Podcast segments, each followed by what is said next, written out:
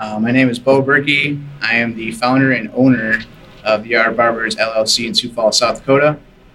I'm his twin brother, Brady.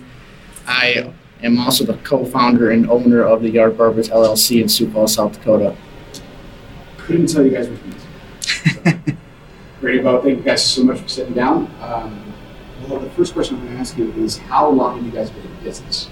About four years. Started in March four years ago. So You guys, and that was like, is that, was that you guys were in high school, or just fresh out of high school? why we were in high school. Yes, correct.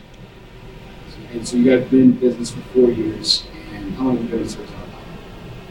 Since this year, 2018 March. So less than a year. So what's the biggest difference, if you guys can look back, it's not too long ago, what's the biggest difference that's happened in the last eight months? Well, just keeping track of crews in general. Uh, paperwork.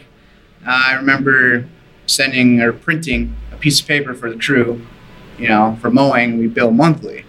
So they would have the piece of paper in the truck for a month. After that, the sun hits it, the ink wears out of the paper, so you can't really see what day you were there. And then the uh, clients would call and say, "Well, hey, you uh, you said you mowed on four four, but you're actually here on four eight. Uh, is there something going on with your system?" We didn't know. We didn't have any uh, tracking of the crews then either, so that helps too. So Did you enjoy, did you enjoy doing the business? Like, like did you enjoy doing the business before service? yes, not office. So so I was always the one who was saying we need to find a software. We need to find a software because we get a call from a client. Hey, can you schedule this service for us? Oh yeah, sure. We'd get back to doing whatever service we're out in the field doing. Blow right over the top of my mind that I that they would tell us so we would forget. So then they would call us a week or two later. Hey, have you not done the service for me? What's going on? Oh yeah, I forgot. Let me put that in there.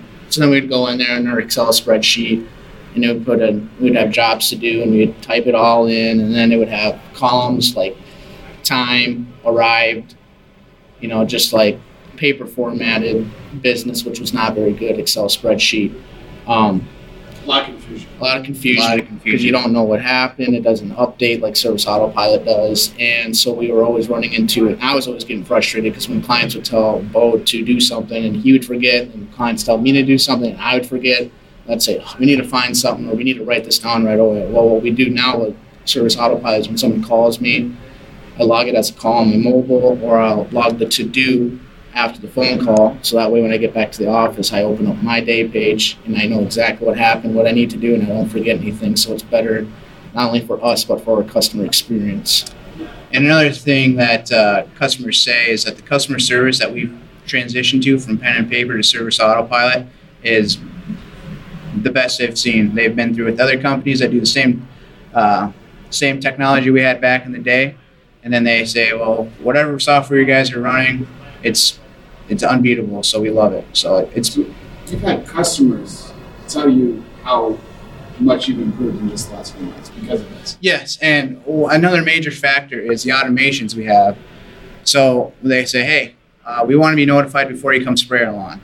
We want to make sure our toys are on the lawn, the dog's in the house, etc. So with the automations, we'll send it to them, and it won't even cross our mind. I mean, once we put it in the dispatch board, uh, it'll do everything for us, and then the clients know what to do, and we don't have to worry about them not doing it and us screwing up by spraying the lawn uh, before we do the service. And then they call and they're angry, you know, and you got to deal with that. So now you literally can't forget. We can forget. Yes, correct. yeah. So ba- so basically, because I I do most of the automations myself and from the marketplace, but like like you said, like when we would schedule a job, like a fertilizing job, and then they would have that call ahead button on that um, on the waiting list. You know that little phone on the right hand side. Well, when we um, send out the automation, we make tell them reply yes if you received and are okay with us showing up. So when we get that, it does it, and then it just it's just a lot easier. So what's the next step for the the, uh, the yard barbers? What's the next step for y'all's business? Try to get out of the field. And I, I Both you? both correct. He's in the landscaping install, so it might be, you know, that's our first. Our, this is our first year breaking into that, so it might be a little difficult for him. But both getting out of the field, implementing the software to actually run our business on autopilot, which is supposed to do, and I have the 100% courage that it will actually do that for us. So. You excited about the next upgrade? Yeah, yeah. Um, me personally, I like the forms. Um, so, like, so instance, if a client calls me and says, "I'm looking for a patio," so instead of me going out there driving, like we've heard in these seminars, and wasting all that time for a tire kicker, we can send them pre-screening questions. If you're looking for a patio? Let me send you the patio form. So I'll take the client patio interested or whatever we have in there, and then that automation will catch that tag, and then it'll send them the patio.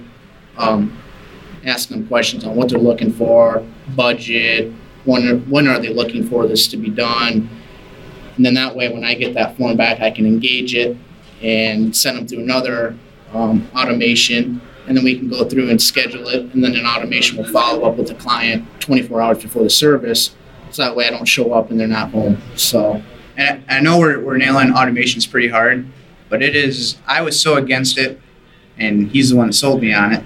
But even with accounts receivable, with clients getting a notification every five days after the 15 net period, it's actually increased or increased our accounts receivable down. You know, because they're actually getting a reminder. You know, they get home from work, the last thing they want to know is, oh, I got to pay this bill. They want to go home, sit by that TV, crack a beer. You know, and then when you when they send this thing every five days, they don't forget, and they they start paying you, and then you're happier, they're happy, and it's just it's just an easy easy world for both of us. So we, we love automations.